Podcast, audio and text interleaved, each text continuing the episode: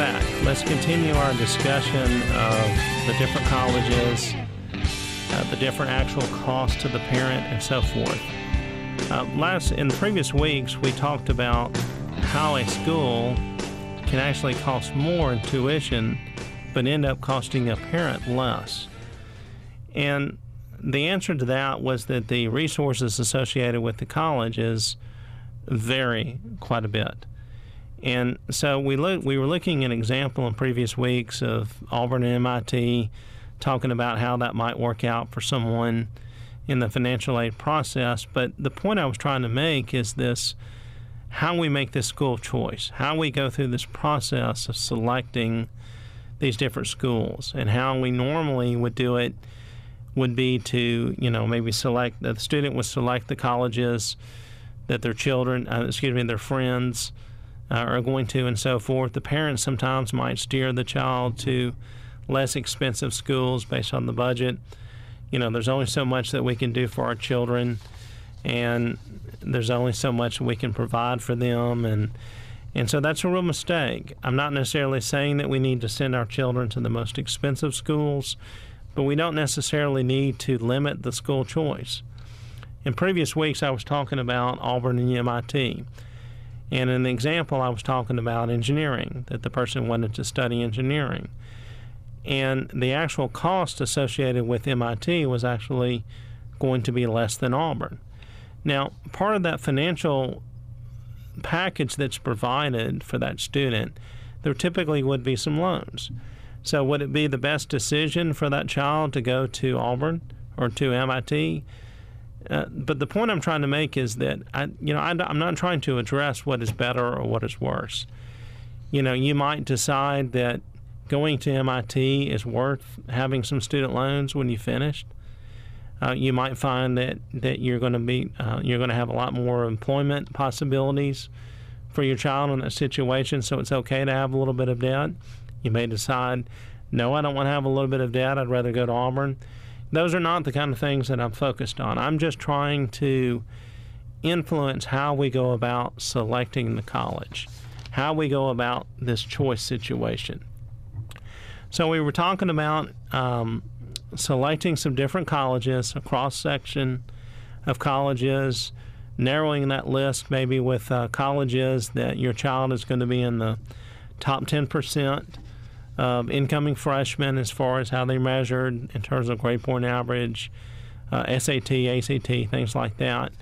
Um, but when you select these different colleges in the FAFSA process, you initiate these different awards coming back to you. Then what happens? And I've had a big emphasis on um, the competition, creating a competitive situation for your child. And so I just kind of want to wrap up the this section with a, with a discussion along those lines, with several different thoughts.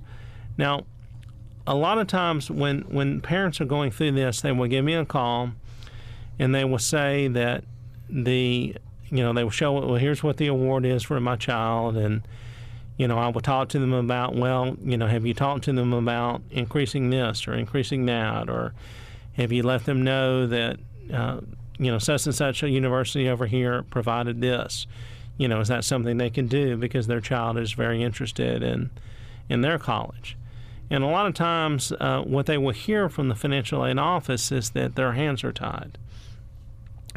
You know, a lot of times the, the parents are under the perception that the that the award that was given to them by the university is all there is, and they don't and they don't really understand that you can actually negotiate.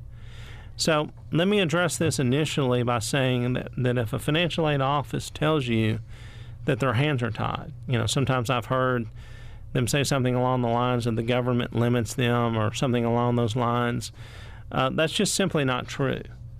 Uh, yes, there are some limitations to the to the aid that's out there with the government.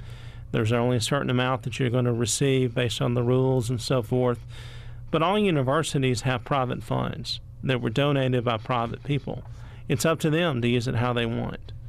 If they want to use it for your child, they can do it. If they don't want to use it for your child, they don't have to. But to say that they're limited by the government is just garbage.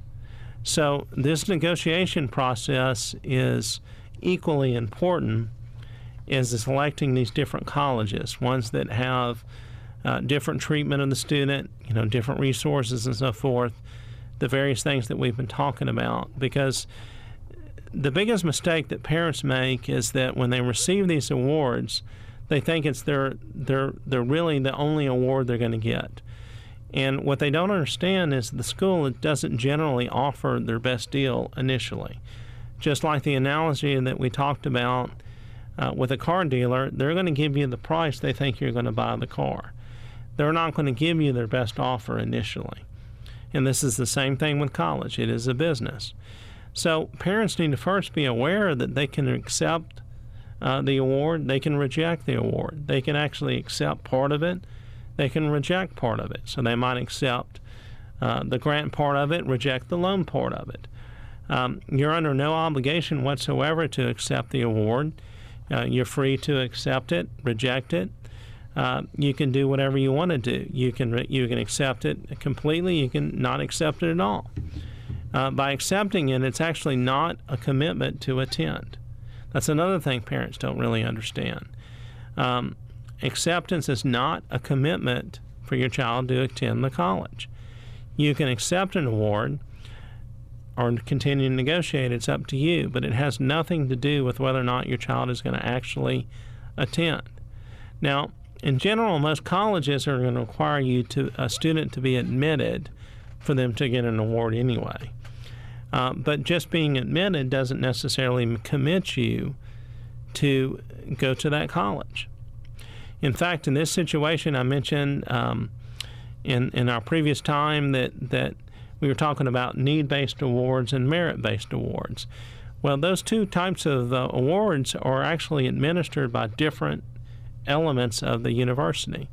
The financial aid is administered by the financial aid office, obviously, but merit awards are actually um, awarded by the admissions office. So you do generally have to go through the admissions process, fill out that paperwork to be actually be eligible for the award. So, so the process of you, you go through the financial aid process, you let them know the colleges that you're interested in. That initiates the process. You will probably have to fill out the admission paperwork, and then they're going to send you an award. You can accept it, you can reject it, you can accept part of it, you can reject part of it.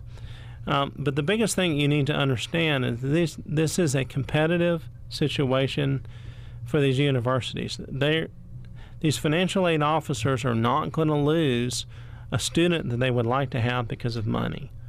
Now, they may offer you what they feel like that you'll take because most parents receive those offers. They don't ask for anything else. But you have to be careful about that because you, they're going to, a lot of these financial aid offices are going to expect you to ask for more sometimes. So they're going to give you less aid than they think you actually will end up taking. Um, sometimes some parents will take it because they don't realize that they can negotiate. Some par- and they're expecting parents to come back and ask for more. So they will actually lowball some of the aid as well. But there's only so much money at these universities. They're going to dole it out how they see fit. If they want your child, this kind of goes back to the 10% and your child looking attractive to the university, uh, they'll put out the money. But probably the most important thing that uh, involved in this process is what we call special circumstances. Special circumstances are situations in which the financial aid office can increase the aid. So it's a little bit different from negotiation.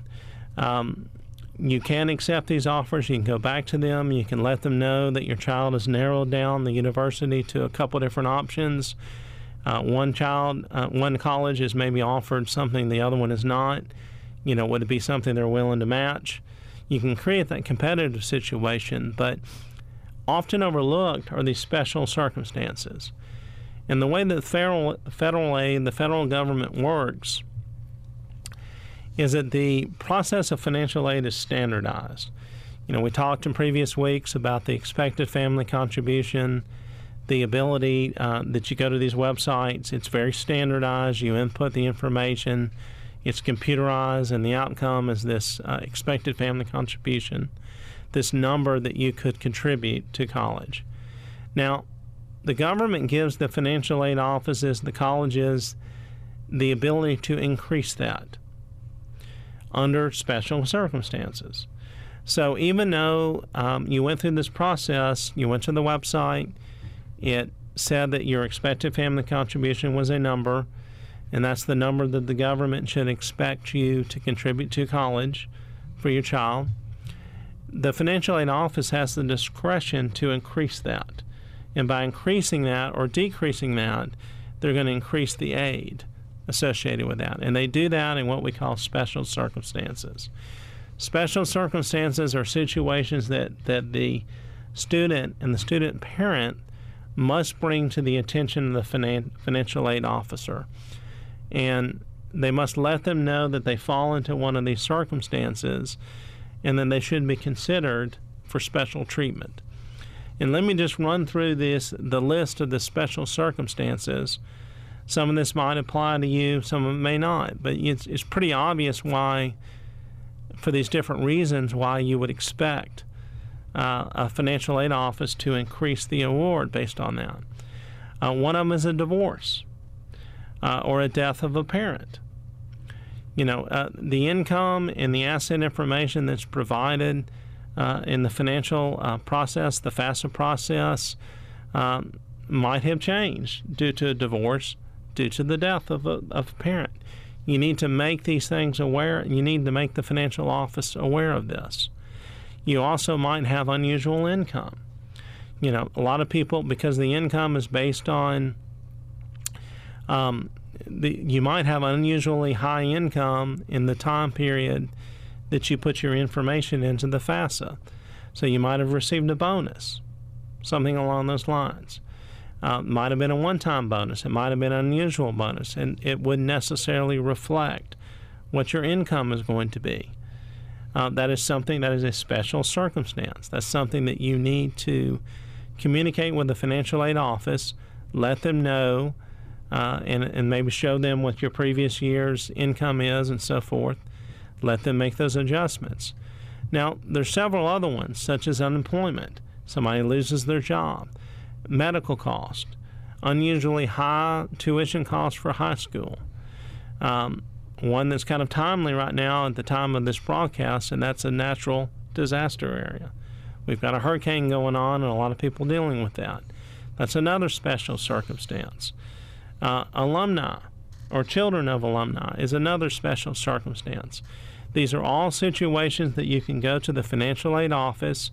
You can ask them to um, decrease your expected family contribution, which will therefore increase your financial need and increase the packages that are available to you, and they can do that. They can also make the resources of the colleges available to you. So, back to this uh, objection that I hear quite a bit about people saying their hands are tied. You know, this is a situation in special circumstances that private funds might come into play.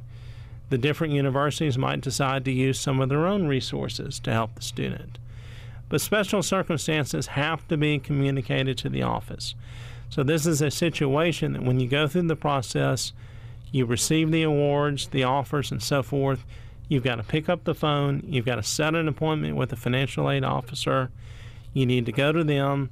You need to plead the special circumstances and, and try to convince them to renegotiate your offer. And by doing that, you could dramatically increase your financial aid offices offer, which will dramatically decrease your out of pocket cost. Now, that pretty much winds us up for today. Um, we'll come back to this subject uh, next time.